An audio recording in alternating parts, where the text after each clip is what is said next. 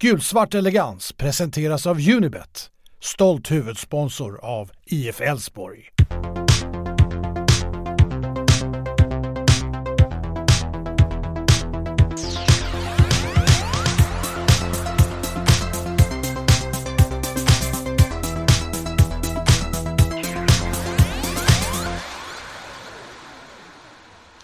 Hej och välkomna till Gulsvart elegans. Eh, jag sitter här eh, och pratar med mina goda vänner David och Isak. Idag är jag tvungen att köra via Zoom på grund av lite tekniskt strul här, men jag tror att jag har med mig alla på hyfsad linje i alla fall. Eh, hur är det med dig Isak? Jo, men det är eh, lite helt okej. Eh, missade förra veckan för att jag var sjuk. Fortfarande lite småförkyld som hänger i. Eh, sitter nere i Malmö faktiskt, av alla ställen på planeten. Eh, nere i Malmö på jobb här två veckor. Så mm. man var ju inte på plats i Stockholm idag och inte heller på måndag, så det känns lite konstigt ändå. Eh, mm. Men å andra sidan så har man ju nästan vant sig vid att kolla matcher på TV. Så, att, eh, ehm, så det, det, får väl gå för den här gången. Jag var på en pub och kollade med Sara, en, god Elfsborgsvän. Ehm, så det var ju trevligt att få se en seger idag. Men eh, ja, man ska inte klaga. Härligt. Och David, eh, du har eh, vad jag har hört sett i alla fall matchen sporadiskt här under kvällen. Ja, det blev ju så tyvärr. Eh, man hann inte komma loss helt, men man har ju följt och sett ja, de bitarna som man, som man ville se och, och så. Så, att, så jag känner mig ganska trygg i det och vi har ju på något sätt ändå säkrat eh, vårt avancemang till Svenska Kuppens gruppspel, så det känns ju eh, på något sätt jätteskönt på något. Så att det, det var ju målet och så. så att, men vi ska bryta ner matchen givetvis. Jag sa det innan, innan off-podd här, men jag tänker att jag kan, kan ta med det in i podden eftersom det ändå var någon typ av anekdot här. Jag eh, kunde inte se matchen för jag eh, hade fotbollsträning med mina pojkar. Eller ja, det är min pojk, men det är ett fotbollslag helt enkelt här. Eh, och vi har ett elljus i skogen så man skulle gå hem från fotbollsträningen. Eh, så jag stod med liksom telefonen i näven och försökte gå igenom bäckmörker. Vilket gick så där. det var rötter och skit i vägen. Så att jag eh, gick mest runt och svor och tittade lite sporadiskt på matchen. Eh, det jag hann se var väl eh, framförallt eh, Ondrejkas mål där. Att det var, det var en bra prestation. Eh, Ondrejka gjorde för två mål och Frick mål på straff. Det hann jag i alla fall uppfatta. Eh, kul för Ondrejka att få göra två mål får vi väl säga. Det här eh, matchen vi pratar om är ju såklart eh, cupmatchen mot eh, FC Stockholm Internationale. Eh, oerhört osexigt lag att möta. Eh, på Kristinebergs IP var det, eh, mitt i, ganska centralt i Stockholm. Eh, precis som vi pratade om i förra podden. Eh, 3-0 till IF Elfsborg. Eh, de hade väl, eh, om man kollade på highlights så var det väl något läge Eh, Eh, och något halvläge på en frispark ungefär som, som eh, Stockholm hade. Eh, men eh, vad säger du Isak som i alla fall såg eh, åtminstone nästan hela matchen? Ja, man halvkollade väl på matchen i alla fall. Men, nej, men vi gjorde ju 1-0 tidigt där genom Ondrejka, ganska snyggt mål. Och det är ju ofta sådana här matcher att men får man bara in det tidiga målet så brukar det ju, alltså då, då löser sig sådana här matcher av sig självt egentligen. Eh, vi hade ju ganska ordinarie lag också. Eh, så att då fick vi det här liksom, men andrummet och självförtroendet att kunna spela loss. Sen gjorde vi 2-0 på straff där eh, genom Brick. Och så väldigt snyggt 3-0 mål där också med Ondrejka igen, så kul på honom. Eh, samtidigt så minns man ju de här matcherna. Det var väl andra matchen mot Gautia där vi mötte dem två år i rad om jag inte minns fel, eller någon var ett år emellan. Mm. Um, där det blev förlängning och det pissregnade och vi spelade jättedåligt. Och, ja, men så här, de matcherna kan ju också komma, liksom, men får man de här tidiga målen som vi fått. Den här gången fick det mot Motala, vi fick det mot första matchen mot Gauti och då är det ju en, en promenadsträcka när vi ändå har starka folk på banan. Ja, det är ju skönt att det, att det var ganska bra kontroll. Eh, det man såg var väl inte något bländande spel av IF Elfsborg direkt, men, eh, men ganska stabilt och det var det var ingen snack om att det var eh, ganska stor klasskillnad på lagen och det ska det ju vara såklart. Um, då har vi något annat som du har som reflektion från matchen. Jag tänker att vi kan röra oss ganska snabbt ifrån den för att uh, så dramatisk var den ju inte. Men har du några andra reflektioner? Nej, jag tänkte väl kanske man kan ta upp lite grann vilka som, eh, som startar och spelar matchen sådär helt enkelt. Absolut. Och det var väl Rönning i mål. Eh, Sandén fick spela vänsterback och därmed fick ju Strand då flytta från vänsterback till högerback och så var det ju Broman och McWay då som fick förtroendet i mitten och då var det ju lite intressant för det var ju lite nytt mittbackspar där. Ehm, och sen fick Söderberg tillsammans med Römer eh, centralt och kanske Olsson något framför. Ehm, och sen då som du var inne på då relativt eh, nästan ordinarie anfall då med Ondrejka Frick Ockels mm. Eh, initialt då. Och sen fick ju även Lagerbjälke, Kevin Holmén, Quassen, Alm och Gudjonsen hoppa in. Ja, det var väl ändå ett ganska starkt lag och eh, men Per Frick fick ju starta förmodligen för att Gudjonsen då har varit på eh, landslagsuppdrag med Island eh, nu under uppehållet. Vi kom väl tillbaka här ganska för någon dag sedan och sådär. Eh, Hakon är väl, eh, jag tror han har ju varit på eh, landslagsuppdrag han med. Eh, vi kommer väl till det lite senare kanske. Eh, men nästan Rönning är avstängd på måndag så fick ju han stå då liksom. Ehm, men jag tycker ändå, alltså en sån här match, det, det, handlar ju mycket, det handlar ju bara om att vinna och gå vidare och få lite speltid junior och sådär. Men tycker ändå Ondrejka visar ju ändå här att han, alltså han, han vill ju starta framöver även i allsvenskan. Och jag menar, gör man två mål i en cupmatch, det är ändå två mål och Rasmus inhopp. Alltså, det var ju inte toppklass direkt och jag gjorde väl ingen så här dundermatch. Eh, så, det är klart att han stärkte sin aktie jämfört med, jämfört med de konkurrenterna om, om en ytterplats där. Och framförallt om Bernhardsson är är fortsatt skadad och kanske inte kan vara med mot Djurgården, det vet vi inte riktigt. Eh, så eh, ja, Ondrej har sett pigg ut tycker jag nu efter sommaren och den här matchen är ju steg i rätt riktning på det också. Mm, absolut, jo, men det, det jag hann uppfatta i den mörka skogen så, så var ju Ondrejka företagsam egentligen hela vägen. Han spelade, han blev utbytt relativt sent i matchen så att han fick ju mycket speltid. Det är ju, det är ju positivt.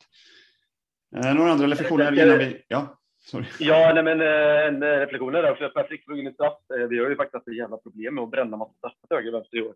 Mm. Ni gjorde sin patenterade, ja, sådana där straffar gillar man ju egentligen inte när man stannar upp i uppsatsen. Och han drog igen mot, det var väl IFK Göteborg, när han drog den en meter utanför. Mm. Men å andra sidan så, alltså han har gjort mål på alla andra straffar.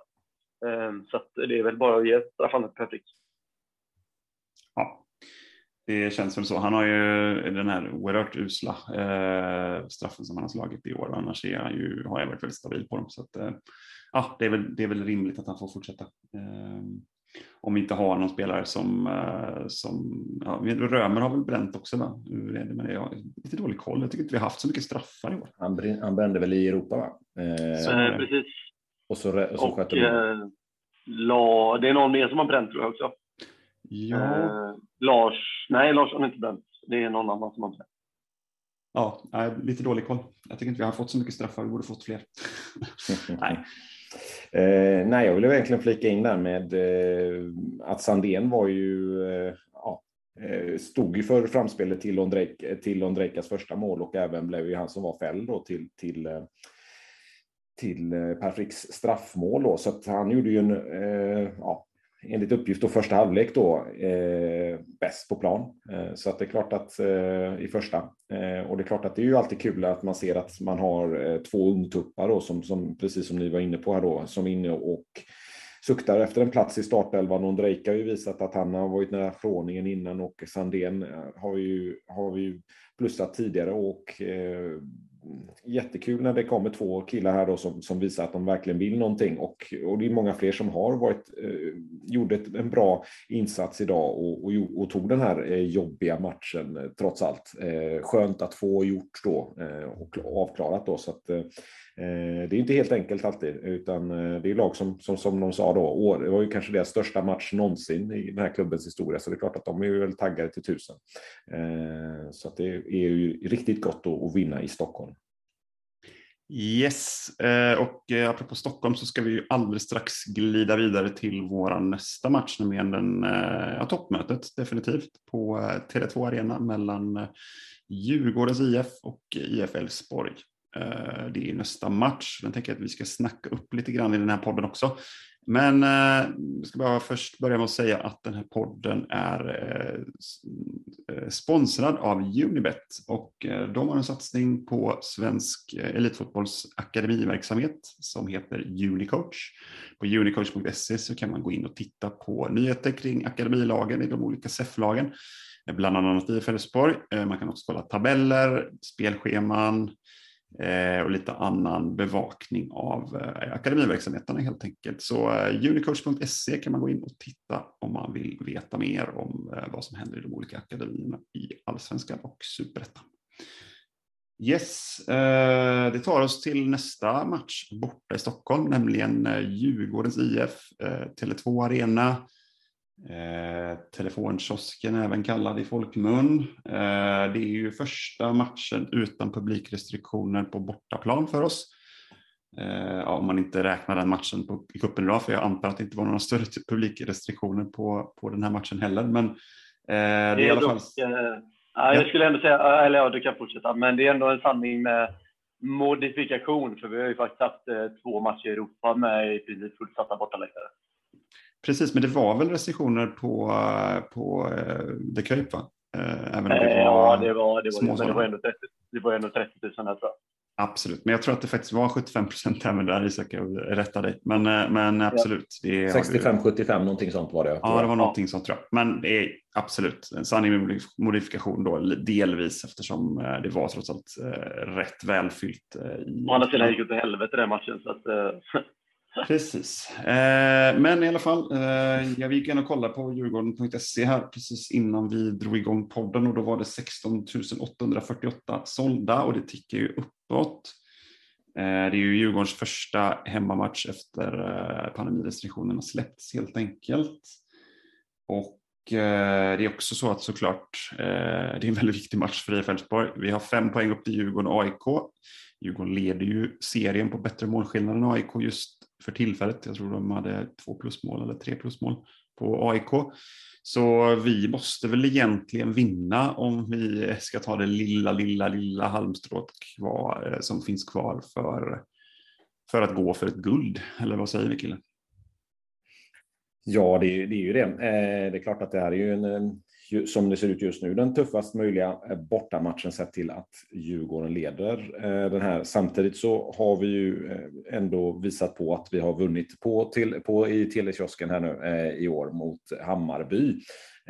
Så att Eh, jag har ändå ganska goda förhoppningar här att vi eh, ska kunna eh, vara riktigt jobbiga här nu och absolut aspirera på, på en, på en trepoängare här och inte ta det. Så att där har vi nog absolut alla delar. Sen kommer det ju som, som, som du var inne på där Stadig, ehm, vara en helt annan del med publik och allt annat. Men det är ju som sagt, det är tufft. Det är tufft att, att spela mot Elfsborg, ett starkt kollektiv, ett starkt lag med, med offensiv öppen och, och rolig fotboll och väldigt direkt och tempo. Och det tror jag att kommer vara eh, väldigt jobbigt för eh, Djurgården som sagt.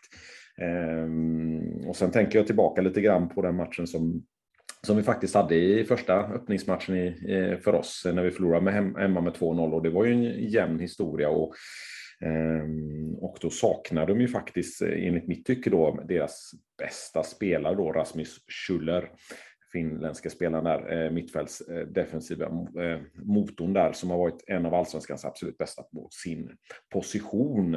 Eh, och det är klart att det tror jag kommer vara väldigt stort tapp för, för eh, Djurgården. Sen är Djurgården på ett sätt ganska lika oss. De spelar ju eh, ganska mycket samma typ av fotboll som vi och det är ju ganska basic, det går ganska snabbt framåt, det är kollektivet framför individualisterna lite grann. Eh, de har ju Chilufya som, eh, som började serien extremt bra. Sen har de haft Magnus Eriksson som såklart sticker ut eh, individuellt också.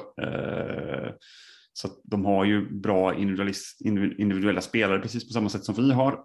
Men de har också en, liten, en spelmodell som är ganska lik våran på, på många sätt. Och det var väl lite det som var problemet i, i premiären, att vi, vi hamnade lite i, eh, vi, vi straffade lite på eget grepp, det vill säga att vi, vi, vi åkte på omställningar som var, som var sydvassa och eh, två av dem eh, blev det mål på helt enkelt. Så att det är ju någonting man måste se upp med, att man inte blir kontrad på kontring så att säga, så som vi blev i, i premiären. Det var ju som sagt en, en väldigt jämn match spelmässigt där vi inte fick hål på dem och de fick hål på oss eh, på eh, omställning på omställning så att säga. Så att eh, ja, eh, hur ska vi göra för att, för att undvika det Isak? Ja, men det gäller ju verkligen att, att steppa upp eh, en nivå till och framförallt men, om man ska dra till med en fotbollsklyscha, verkligen avsluta anfallen. Och nu gäller det ju de här sista matcherna att våra offensiva spelare lyfter sig. Alltså Simon Olsson måste komma upp på Mange Eriksson-nivå Eh, om vi ska vinna den här matchen. Eh, Ockels, Bernhardsson eller Andrejka eller Alm eller vilka det är nu som startar på kanterna måste upp en nivå för att kunna matcha Chiluppi i sin omställning. Och, ja, Frick eh, behöver kanske också komma upp en nivå till eh, jämfört med vad han har varit de senaste matcherna. Eh, så man får hoppas att den här segern mot, mot Blåvitt ingör ett lite självförtroende i, i bygget igen och att de har jobbat här nu i, i lugn och ro under uppehållet verkligen samla kraft. Så det kommer krävas en riktig topprestation mot Djurgården och som ni säger alltså så är det ju två jämna lag och nu, nu saknar Djurgården Rasmus Schüller. Eh, kommer kanske lite stukar efter derby, men det är också en klyscha som egentligen inte stämmer för att Djurgården har ju varit jävligt bra på att studsa tillbaka från derbyförluster faktiskt. Eh, om man kollar historiskt sett. Eh, de brukar alltid förlora derbyn, framförallt mot AIK. Eh, men så brukar de vara väldigt bra på att studsa tillbaka. Nu har det varit ett uppehåll emellan, så att nu är det inte liksom direkt i anslutning till derbyt. Så att eh, det kanske talar för våran del då helt enkelt.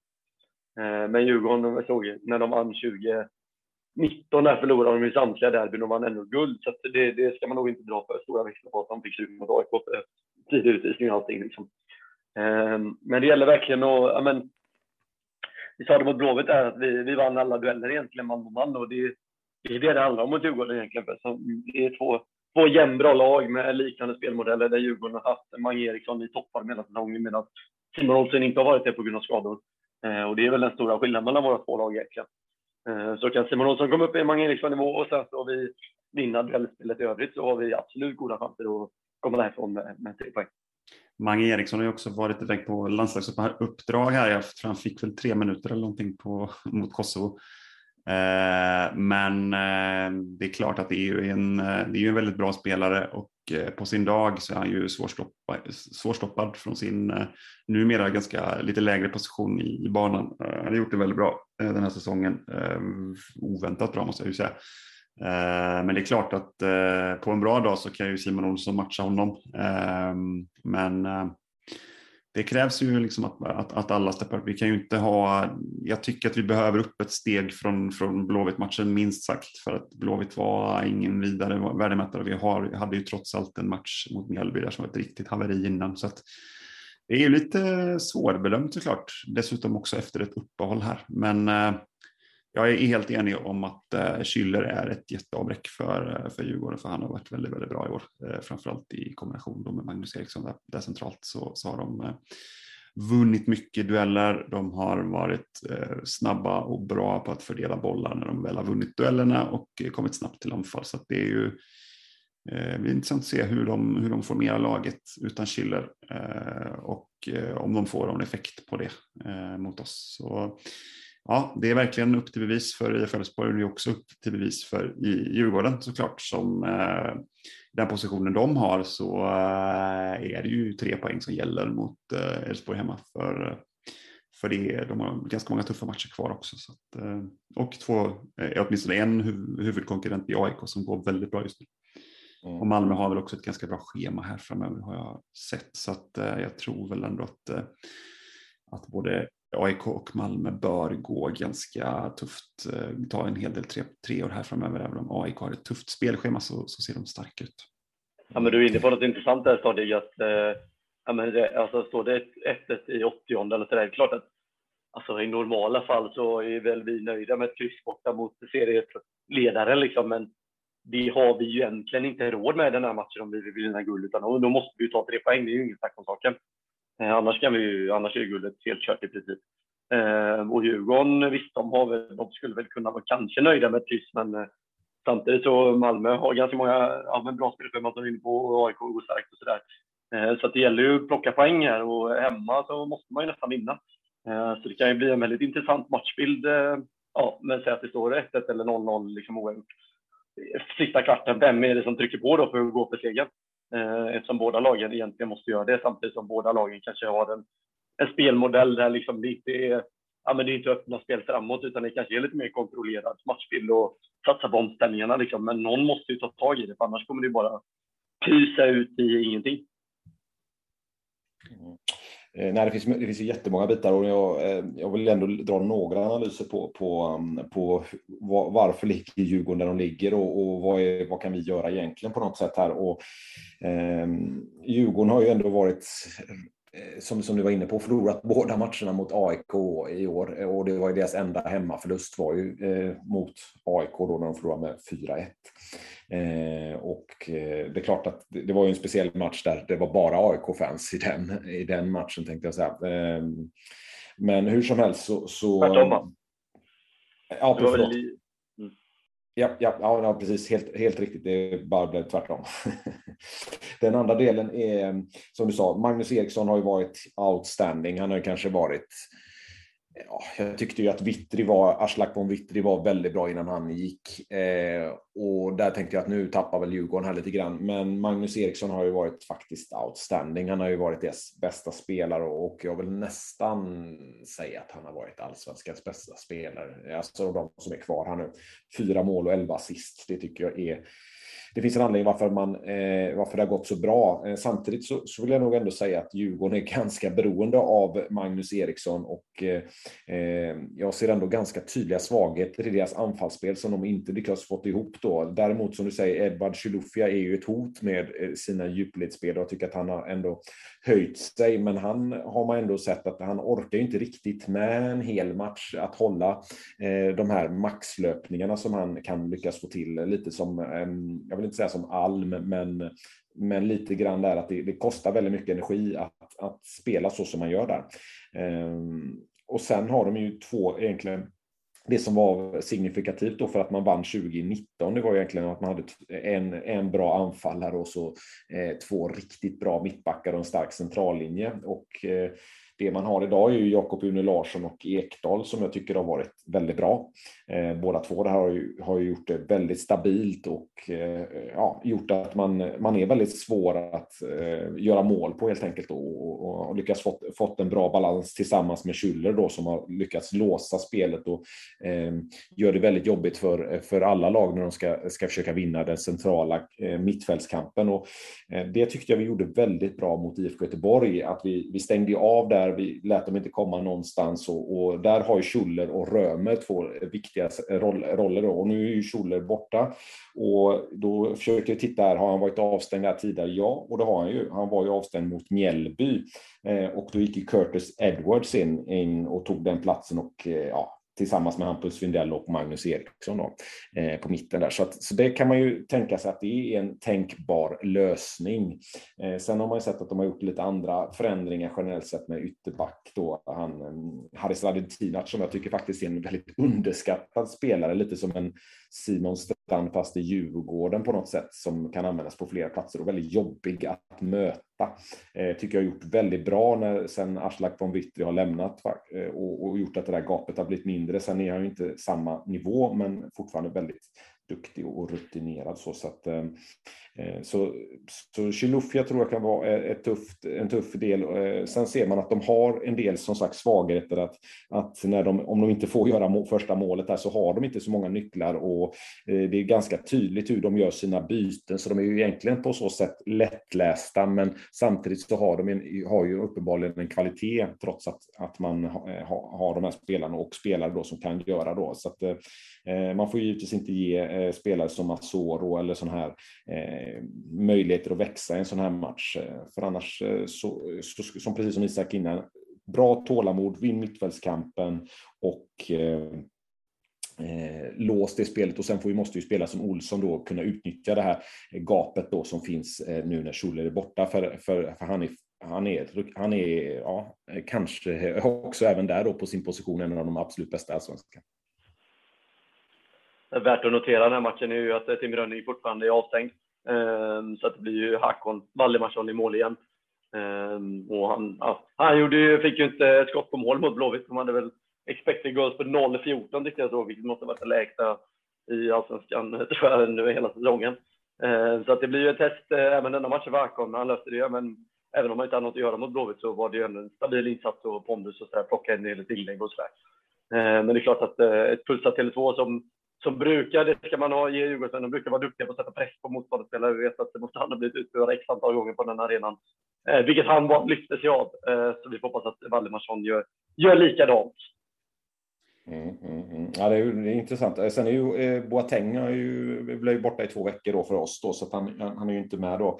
Eh, sen tittar jag lite även på statistiken generellt då med, med hur Djurgården har spelat sina senaste nio matcher här och det är ju faktiskt bara fyra segrar, två lika och tre förluster och ingen smickrande målskillnad utan det är ju väldigt tajta matcher om man, om man förbiser eh, ja, Bayern-segern som de hade med 4-1 och AIK-förlusten så är det ju ganska tajta matcher i, i i merparten av matcherna förutom ja, defileringen av ÖFK då med 3-0. Men i annat fall är det ju 1-0, 0-0, 0-1, 1-1 eh, princip. Så att, eh, det är nog lite det man, man kommer förvänta sig. En väldigt tajt matchbild. Små saker kan förändras eh, och det är klart ett Djurgården som går mot guld som försöker, kommer försöka pressa och, och, och ta det här och kan få lätt publiken emot sig.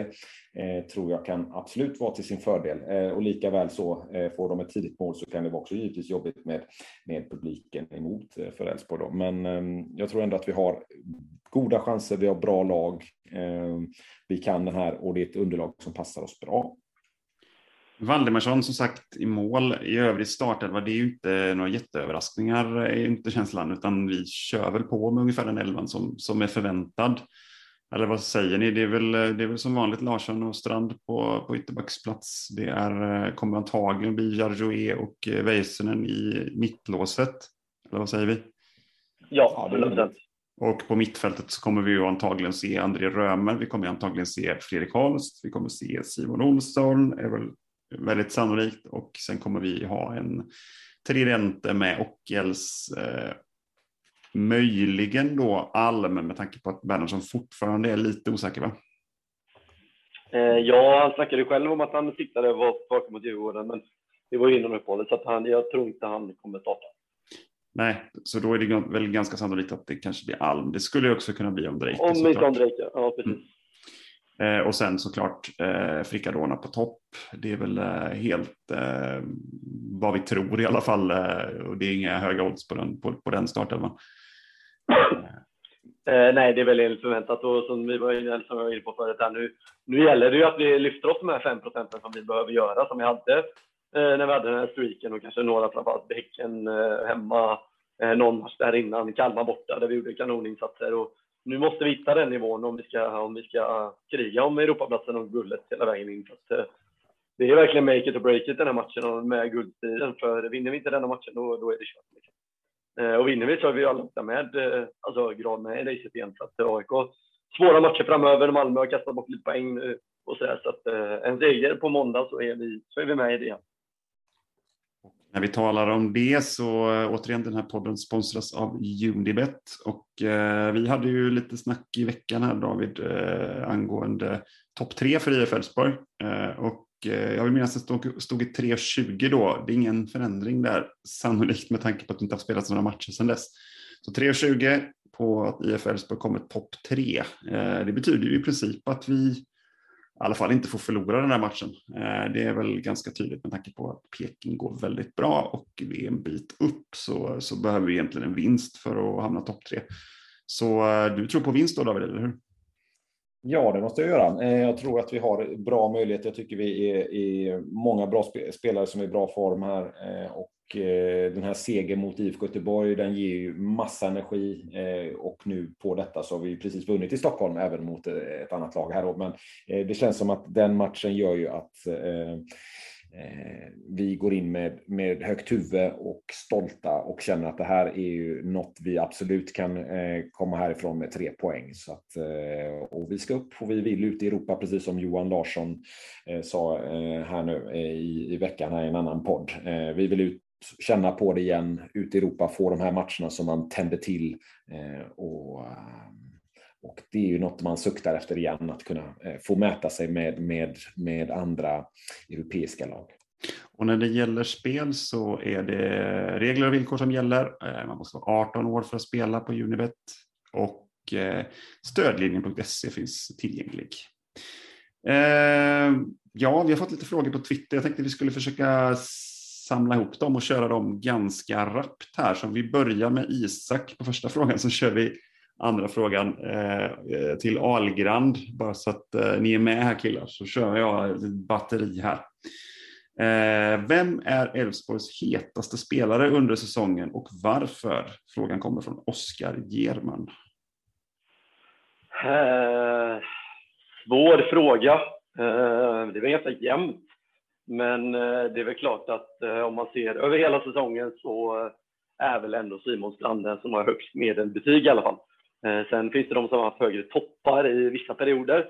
Leo under sommaren kanske, Bernhardsson, Frick kanske någon gång, Johan Larsson och sådär. Men sett över hela säsongen så får jag nog ändå säga Simon Strand. Yes. Eh, då är det Ahlgren då. En spelare i laget som överraskat positivt men som Eh, man kanske titta, inte tittade på så noga innan säsongen drog igång. Och den här frågan kommer från Erik Kampe som vi för övrigt önskar lycka till i sin nya karriär. Han kommer jobba kvar för IF Elfsborg under eh, året ut i alla fall som jag förstått det. Eh, men sen byta tjänst. Han har varit väldigt duktig i sin roll eh, med att ha hand om eh, våra sociala medier men också framförallt media på sociala medier. Eh, videoredigering har varit hans verkligen största, största ja, förtjänst. Extremt duktig. Ett, ett jävla kanonjobb har du gjort Erik. Så att, det kommer bli svårt, svårt att ersätta honom men får bara hoppas att nu att Elfsborg insett att vikten av det där jobbet också och mm. hitta något likvärdigt och bygga vidare på det jobbet som att det låter det gå till spillo. Men nu släpper vi över eh, frågan till Ahlgren där. Vem har överraskat mest positivt som vi inte trodde på kanske innan säsongen? Det är ju alltid väldigt personligt vad man, vad man tycker och sådär och det är alltid svårt att välja ut någon. Jag tycker ändå att många har gjort det väldigt bra, men lite kanske vad man, vad, man, vad man har för förväntningar inför säsongen och sådär. Så det är klart att eh, Römer tycker jag har styck, stuckit ut väldigt positivt. Eh, hade väl förhoppningen givetvis att han skulle gå in och göra det. Eh, men jag tycker att han har gjort det väldigt, väldigt bra. Eh, samtidigt så tycker jag att Ockels andra halva här nu också stuckit ut en hel del och visat att han, att han är verkligen en spelare som kan ersätta Jesper Karlsson fast på ett annat sätt helt enkelt. Eh, så att Römer kanske blir mitt val eh, spontant. Sen hade jag väl även perioden jag tyckte att McWay eh, höjde sig från, från någonstans där man eh, såg att oj, han har en, här har McWay helt plötsligt en nivå till i sig på något sätt när man kanske hade räknat ut honom lite grann, vilket man inte skulle ha gjort utan han visar ju på att han är en fantastiskt bra spelare. Så att, ehm, men det är som sagt lite tycke och smak vad, vad man ser och vad man har i laget där. Men Römer tycker jag har gjort väldigt bra. Eh, jag får ändå bara slänga in här. Tjocka och Bernhardsson, eh, två spelare som man inte hade visat någon nivå av innan eh, och kommer in och gör det fantastiskt bra och även visar bra ambassadörer för IF Elfsborg och jävla lagspelare och glädjespridare. Så att de två slänger jag in här. Ja, det är underbart. Nej, jag, jag, tycker de är också riktigt bra. Men som sagt, det är ju liksom hur man ser och, och Bernhardsson är ju, är ju, är ju, kan man ju alla skriva under på på något sätt att han också kommer från från, eh, från 100 till 0 och, och sen är plötsligt är med igen. Så att, eh, nej, jätte, det finns många bra spelare som har gjort det väldigt bra och det är alltid svårt att, att välja ut någon, men det är alltid lite beroende på position och, och vad man väljer att se och, och, och så. Så att, eh, nej, bra val det också. Ja, eh, vi har en annan fråga från Daggen, Oskar Dagberg, tror jag väl på Twitter i det här fallet. Eh, panelens egna odds på potentiella hemvändare eller nyförvärv inför 2022 och då är det väl Isaks tur att börja där. Ja, det är med tanke på att vi värvar eh, från eh, väldigt mörka vrår eller så här, okända vrår nu för tiden så är det helt omöjligt att spekulera om vad, vad vi ska hitta på. Um, så att, eh, svårt att svara på, men eh, jag, ja, Niklas Hult eh, lät väl som att han kommer inte komma hem. Eh, vi har sagt det förut, men hoppet står väl till att Marcus Rodén skulle vända hem av hemvändarna, så det är väl den enda som, som eventuellt skulle kunna komma hem och det är väl inte helt otänkbart, även om jag ser det som eh, kanske en 20 chans max att eh, Marcus Rodén vänder hem och då kanske till sommaren då. Eh, men det är väl den som har högst chans. Annars lär vi nog se Eh, ja, dels har vi redan gjort ett kanonutvärv, eh, spännande i Oskar Haga, men det lär säkert komma någon mer från Superettan eh, och vi behöver kanske sikta på några svenskar. Det finns ju den här utlänningskvoten numera, som, att vi är nära den, men det börjar ändå smyga oss uppåt, så det kommer nog komma något mer Superettan-förvärv kanske. Eh, och sen säkert någon nordisk spelare, lite beroende på vad vi tappar och sådär såklart. Mm, and, Stefan gillar ju att uh, fynda lite i Danmark och sådär. Uh, så att, ja, det är inte bara Stefan utan det är även Jimmy såklart eh, och hela, hela staben. Men, men det har ju varit eh, ganska lyckosamt att hitta spelare i Danmark eller med dansk anknytning i alla fall. Så att ja, vi får se. Där är det lite svårare att tippa måste man ju erkänna för att det har ju ofta varit spelare som man inte haft sådär jättebra koll på. André Römer hade man väl sett namnet möjligen men det var ungefär det och Fredrik Holst hade jag uppriktigt sagt ingen koll på innan han kom, landade i Elfsborg. Så att ja, eh, det skulle väl vara något sånt då kanske.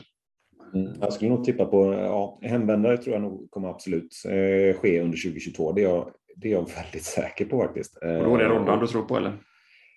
Ja, det blir lite grann. Man får ju se vad som, vad, vad som försvinner, men det är klart att, eh, att det är ju en spelare som, som jag tror absolut skulle kunna bidra och det har vi sagt tidigare eh, och en spelare som, som kan Elfsborg som har eh, alla delar i det. Så att, eh, och ligger nog i rätt, rätt bra ålder också som sagt på flera plan där. Så att, eh, det hade ju givetvis varit något väldigt positivt med, med en sådan spelare som om man så länge han får hålla sig skadefri och allt annat och fyller det säkert en väldigt bra funktion i laget. Så att, Eh, eh så länge han är frisk och allt annat och har viljan att komma hem och, och är sugen på att ge 110 för Elfsborg så, så självklart ska man ha en sån spelare hem.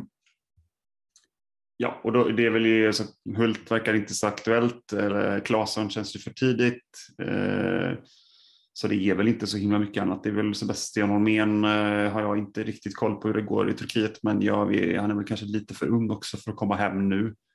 Eh, så att, ja. Jag måste ändå, jag måste ändå säga, alltså man kanske inte ska säga det, men jag säger det nog. Alltså jag störde mig ändå lite på Niklas Hults intervju här senast för några veckor sedan här i, i eh, om det var Fotbollskanalen eller Fotbollstransfers eller eh, ja, vilka det nu var. Mm. Eh, där han egentligen, han, han eh, sa att han inte var riktigt var redo för fem för att det känns som att, som att karriären är över då när han flyttar hem och då kan jag känna, nej men då, då kanske du inte ska komma hem om tre år heller. Alltså så. Det, vi ska inte ha spelare som vänder hem för att karriären är slut, utan vi vill ju ha spelare som Johan Larsson. Visst, det är klart att det, han är en anomali kanske, men det är ändå, det har vi sett tidigare hemvändare, att ja, så här, man ska inte vända hem. Det ser vi på grannklubben i, i IFK Göteborg, att vänder man hem när man är slut, ja, men då, då blir det inte bra. Eh, utan man vill ju ha hem spelarna när de åtminstone har några år kvar att bidra. Absolut. Så att, eh, ja, där ska han vända hem och vara välkommen så får han nog eh, Ja, då ska de vara motiverade också och verkligen vilja och eh, verkligen tro att de kan prestera och ta Elfsborg en nivå till och inte bara se det som en skönt att komma hem och sista, sista paycheck. Liksom. Mm, nej, och det, det, är ju, det, det, är ju det. Det är klart att alla spelare vill på något sätt komma hem till någonting som är trevligt och med spelare som de har spelat med eller som de känner koppling till och så där. Och det, spelare det drar ju spelare, det är ju ofta så. Men det är klart att eh, man ska väl nog aldrig säga nej till, till eh, till duktiga spelare. Man vet ju inte en spelare som Strand som har gjort, som, som du själv nämnde här nu innan, gjort det väldigt bra. Det är klart, det kan ju alltid finnas öppningar och en spelare som Sandén kan ju vara där, men man kanske alltid vill ha ett tryckkort. Men jag håller med helt, helt hundra på den biten. Hundra motiverade om man ska vara här. Det är inte en, en det är inte, det är inget, det är ingen liksom ja, Ingen plats man, liksom pensionerar sig, utan det här är liksom... Det är inte det här är, eh, är en grym plats att spela och Elfsborg är i ett, ett topplag här nu som, som, ut, som ska ut i Europa och då är det av den anledningen man kommer hem också. Så, att, ehm, så att det är klart, det finns nog många spelare som, som är sugna här och det kommer komma upp andra spelare och så, så att, ehm, eh, som kommer vara intressant. Men det är alltid givetvis beroende på vad som händer, rätt tillfälle, rätt spelare, någon blir såld, öppnar upp för det. Så att det kan ju också vara förändringar utöver det här då, eh, som, som vi säger, då givetvis att det sticker. Eller försvinner spelare då som, som gör att eh, en annan möjlighet dyker upp då. Yes, vi har en sista Twitterfråga här. Eh, jag vet inte om Isak möjligen hade en till, men vi, vi kör den här i alla fall. Eh, hur går tankarna kring de som knappt spelat? Och då tänker, då, då, tänker frågeställaren mest på Lagerbjälke, Noah Söderberg, Boateng och Gud Jonsen. Gud fick ju spela lite idag faktiskt, men han har inte spelat jättemycket får man ju erkänna. Eh, vad, vad tycker vi där? Det var Marcus Turtoft som hade skrivit den här frågan. Ehm, ja, när det är alla spelarna där är ju, tycker jag är ju fantastiskt spännande allihopa. Där. Så att, ehm, jag menar, Gudjonsson 37 minuter idag, fick vara med eh, ja, eh, är ju, är ju en, en, en, en, som sagt en väldigt duktig huvudspelare, tung spelare, viktig att ha med, ehm, eh, intressant på många sätt, som jag sa kallar en bonusspelare för att det var ju ändå på något sätt Eh, härligt med en spelare då som man kanske inte hade räknat med, men som ändå gav oss alternativ. Eh, Boateng är ju, är ju, ja, jag tror inte vi har sett, eh, vi har, inte sett honom så mycket hittills då, men det är ju en spelare som, som jag tror väldigt mycket på för framförallt 2022. Eh, och sen får vi se var vi landar i, men det är ju det är viktigt att kunna ha duktiga spelare som kan hålla och, och ha ett alternativ till till exempel Römer. Eh, så att det tror jag är viktigt att man får in en sån spelare. Eh, Noah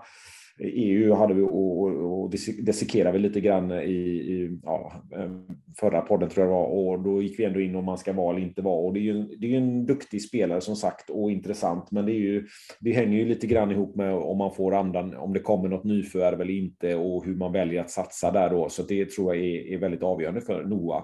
Eh, sen är det ju givetvis kul om man om man eh, om man tar och visar eh, ja, framfötterna nu med ändå sex eh, inhopp totalt här nu, så det, är ju, det är ju väldigt bra.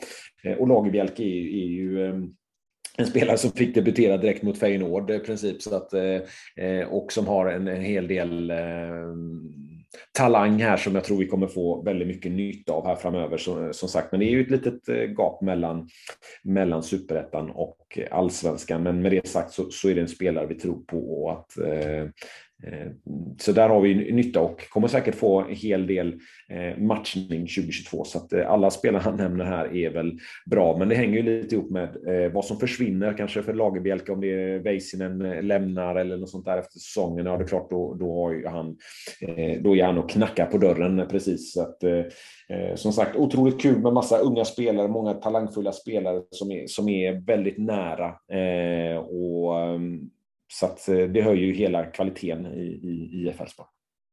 Hur tänker vi, eh, bara apropå det, vi har ju lite spelare utlånade där också. Det har ju varit superettan här under, även under landslagsuppehållet. Jag får erkänna att jag har tittat väldigt, väldigt lite. Jag har ju sett att Prince har fått väldigt lite speltid i Gais eh, och Jack har ju fått lite mer, jag i alla fall från början, men någon av er som har följt dem mer? Eh, jag vet att Isak brukar eh, självplåga sig genom att titta på Superettan ibland.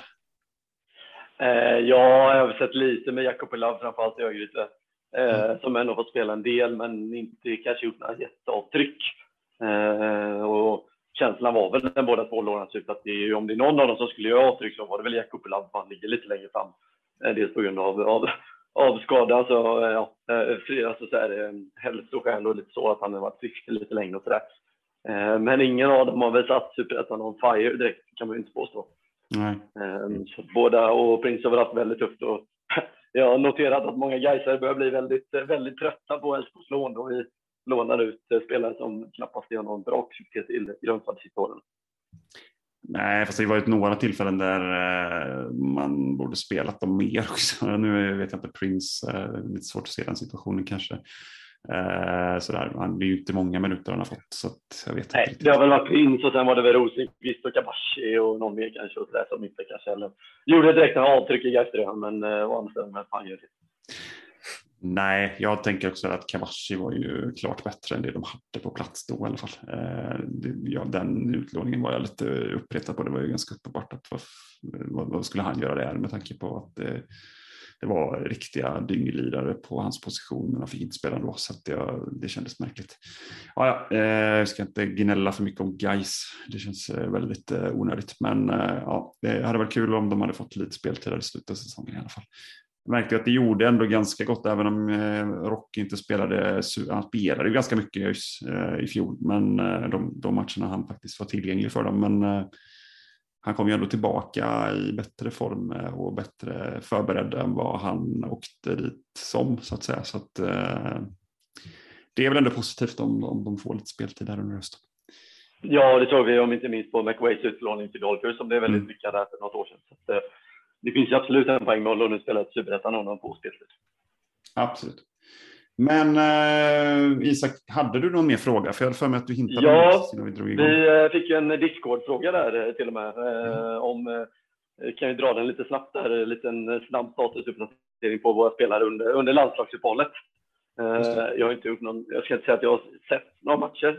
Jag gjorde lite snabb research och Leveisen har ju spelat båda Finlands VM-kvalmatcher här. Första förlust mot Ukraina med 2-1 och sen seger mot Kazakstan tror jag. Två matcher, 90 minuter. Var ja, enligt Sofascore Finlands topp tre bästa spelare. Eh, och även goda betyg mot Kazakstan. Så det är väl positivt med en eh, startande spelare i VM-kval för Finland. Mm. Eh, det är bra både för att ja, känna på ett annat tempo och ja, höja marknadsvärdet och allting också. Så det är kul för Leo. Gudrunsen gjorde assist för Island. Han hoppade in mot Liechtenstein, tror jag. Säger väl kanske inte mycket, men ändå spelade VM-kval. Det är också alltså det är ändå ett kvalitetsstämpel. Och sen spelade både Sandén och Lagerbielke även start för Sveriges U20. Mm. I en av matcherna. Jag vet faktiskt inte om de var med i andra matchen. Eh, den var här någon dag, jag har inte sett någon startelva där. Mm. Förlust mot Mexiko tror jag. Det var fyra röda på stopptid, vilket var lite märkligt. Men eh, mm. så kan det tydligen vara i landslagsfotboll. Eh, och sen, tro, sen vet jag faktiskt inte hur det gick för Ahmed Kassem ehm, som spelade U18. Och sen så är ju Jarchoe iväg på landslagsuppdrag, men jag tror inte de spelar någon match, utan det var mest eh, träningsläger. Ja, det var också det som att det var väldigt eh, långt bort nästa match när man tittade på det, men det kan ju ha varit att de träningsmatcherna inte riktigt läggs in i livescore-appar på samma sätt som många. Så kan det vara, absolut. Eh, de vann mot Sydsudan gjorde de en träningsmatch, okay. 2-0, och eh, han fick sitta på, han fick inte spela eh, dessvärre den matchen då. Eh, Sen och sen ska vi väl säga att eh, Valdemarsson satt på bänken för Islands u lag Han fick inte spela den matchen. Mot Portugal, ja. Sen var det ju lite kul tycker jag nu, tyvärr, så, eller tyvärr för honom, så var ju Kosovo ganska risiga mot Sverige. Eh, men eh, de var inte kass var de inte. Men eh, Dresevic fick ju spela defensiv mittfältare här i båda matcherna. Det är ju inte en spelare som tillhör IF Elfsborg nu, men det är ändå, vi pratade lite om honom förra veckan, att han eventuellt var lite på väg till större klubbar med tanke på att han gjort bra i Heerenveen eh, och en, även ganska bra i Kosovo. Nu han spelade han eh, mot eh, Georgien igår, förlust med, med 2-1 hemma. Nu är ju kanske Georgien lite bättre än vad man tror, men det känns ändå inte som att det är jätteimponerande. Och eh, mot Sverige så var det ju ah, då var inte urusla Kosovo och Dresevic var väl helt okej okay som defensiv mittfältare, men han känns ju som en mittback snarare. Va? det... svårt, att svara, svårt att svara på, men man, ja, det är väl en fördel om man kan spela både och. Men eh, det är klart, han var ju mittback hela tiden. Jag, ja. Ja. jag tror att han har spelat mer eller mindre bara mittback i Heerenveen också. Jag har inte sett, dem, jag har inte sett mer än kanske någon enstaka match. För Eh, jag har ju möjlighet att titta på holländska ligan på någon kanal jag har, men eh, det är nästan aldrig de missade matchen som jag vill se. Eh, sådär. Men... Sen ska vi väl säga, på tal om Kosovo, ja, Arbe Seneli är ju uppenbarligen, alltså han är ju knäskadad och spelar såklart inte, men lillebror Seneli, Bästsport Seneli gör ju dundersuccé i U19 och U21 och U17 tror jag också han fortfarande mm. får spela i. Och vräker in poäng, så det är ju någon spelare att hålla lite koll på här. Kan säkert få ett lärlingskontrakt där under vintern och mm. kanske göra lite framträdande i A-laget i någon cupmatch och sådär. Mm. Eh, och det är väl inte otroligt att han följer brorsans fotspår och väljer Kosovo, Kosovos landslag han med. Utan att jag har någon aning. Ja, alltså, han ser ju ser jättespännande ut det lilla jag sett, men det, det är inte mycket tyvärr. Men eh, ja, han, eh, det är definitivt en, en, spelare att titta på. Eh, men jag tänker att vi ska gå ut på det absolut viktigaste i den här podden. För jag tror nämligen så att det var så att vi hade vårt härliga segment Vad fan är det för fel på det lag vi ska möta? Eh, vi, vi började med det efter att vi hade mött Djurgården i våras. Eh, så vi körde aldrig någon på Djurgården, så vi måste ju ha det. Eh, så på ren uppstuds här då killar, vad fan är det för fel på Djurgården egentligen?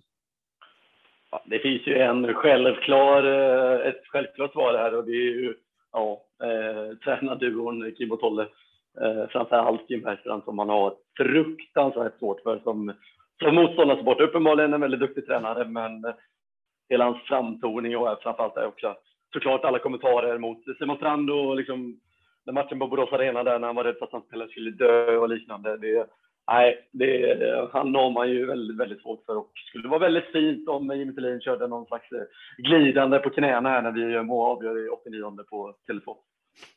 Radetinac eh, tillhör ju också den listan tycker jag att han är lite halvjobbig spelare som, som låtsas att han har ont hela tiden och sådär. Men så ska han dela ut en massa smällar. Eh, bland annat den här grejen med Simon Strand när det blev sånt himla rabalder. Det var ju fan Radetinac som eh, tappade det och betedde sig illa i den matchen snarare än Simon Strand.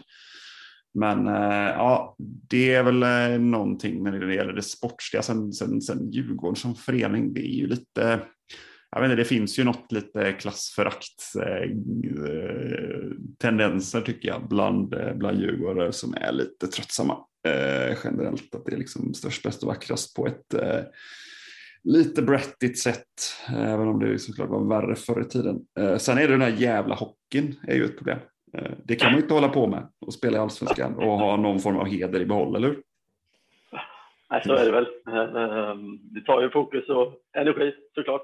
Ja. Ehm, så det är bättre att de fokuserar på det där de faktiskt är ganska framgångsrika i hockey medan eh, alltså de hade ju sin framgångsperiod i början av 2000-talet. Sen har de väl varit bra nu de sista tre åren, men däremellan så har de ju varit väldigt, väldigt mediokra många år. Så att, eh, det är ju ett lag man, alltså mitt när vi hade vår framgångsperiod kände man att man kände ju ingenting för Djurgården. Nej. Eh, det var ju absolut ingen match man bara ja, det är ett lag från Stockholm typ. Så att man känner ju, det är väl för sista åren nu när man varit bra såklart och Kim och Tolle som, de har ju fått lite, lite känslor för Djurgården igen, men annars är det ganska ja, Man har ju mer, alltså det finns ju någonting mer på eh, mot både AIK och Bayern på något sätt. Alltså Bayern för att de är liksom Ja, de är lite tröttsamma med hela sin liksom, framtoning som att de uppfann allt och de har sina eh, nya trumskinn på från Argentina och de är så himla äkta och fina och söder och sådär. Det kan vi störa sig som fan på.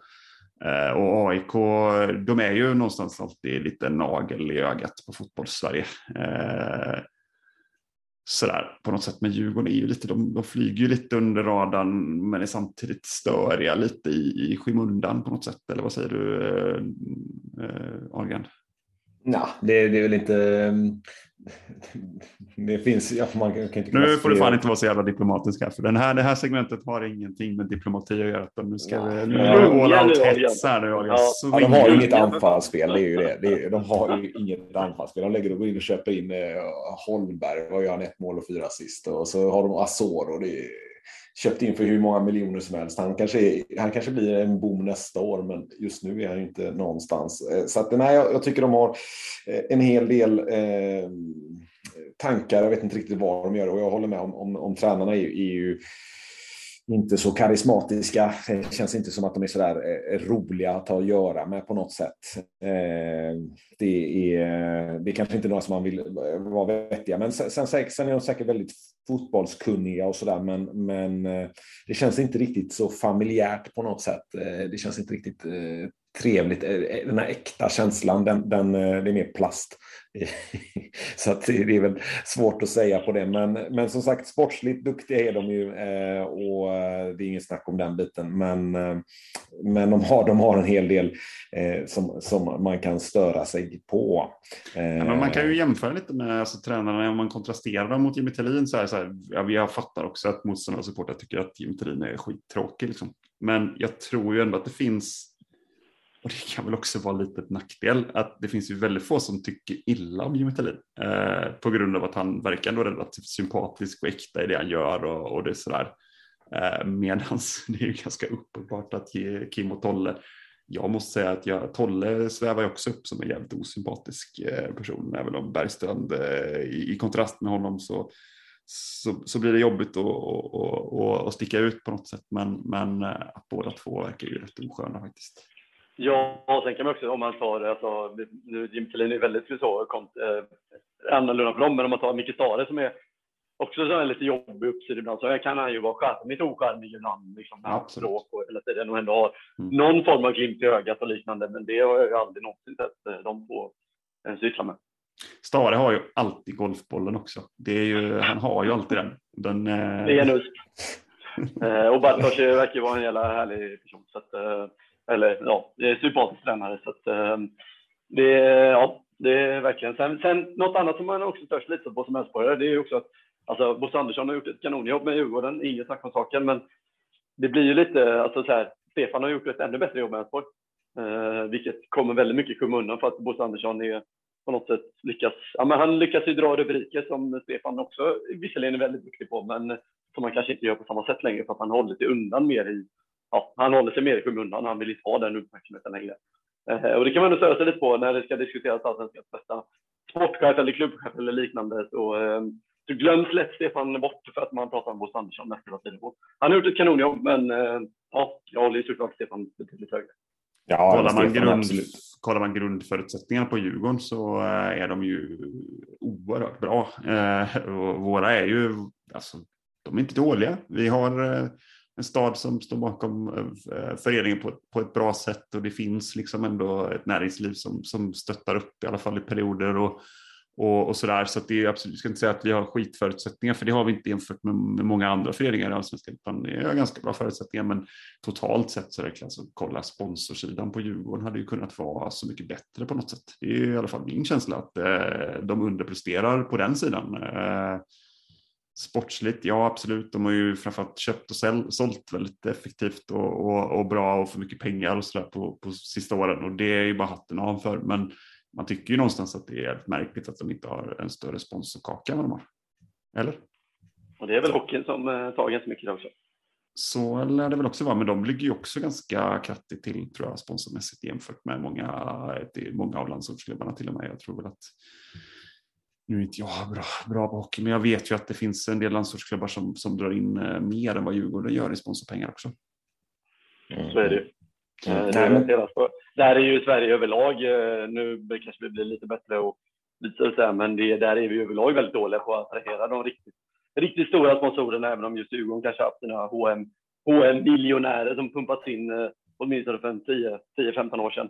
Eh, men där är har de ju... Det? Har de, han har ju varit liksom en del av liksom, runt Djurgården, men som man har förstått det så har det väl inte pumpats in så mycket pengar från HM.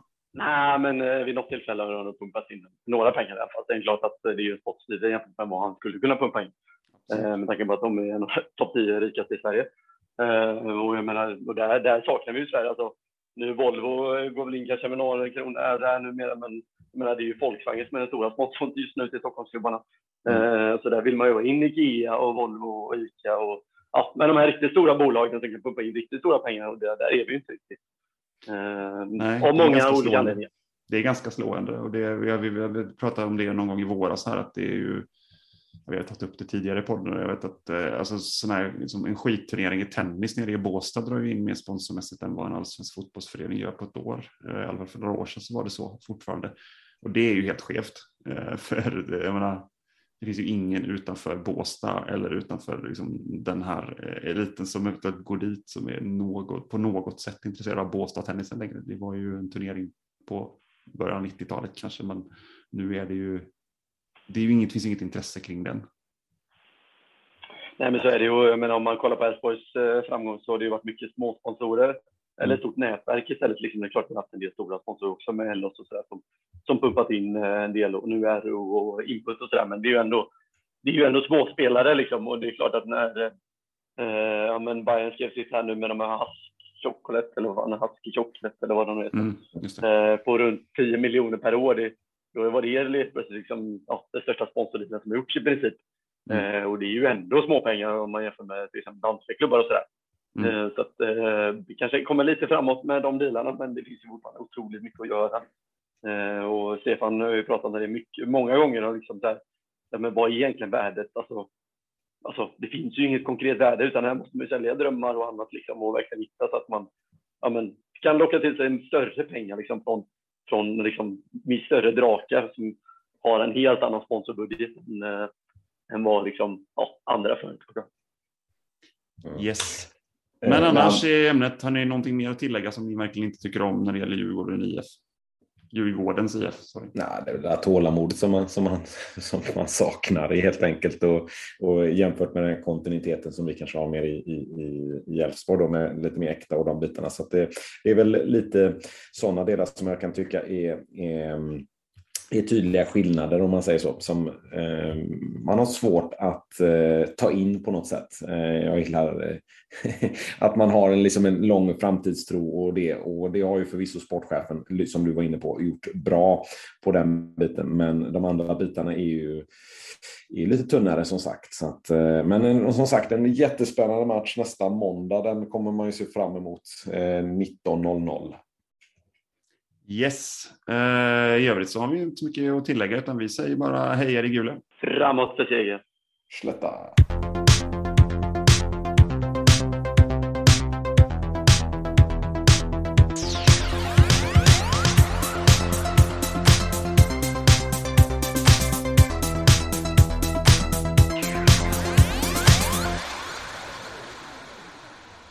Den här podcasten presenterades av Unibet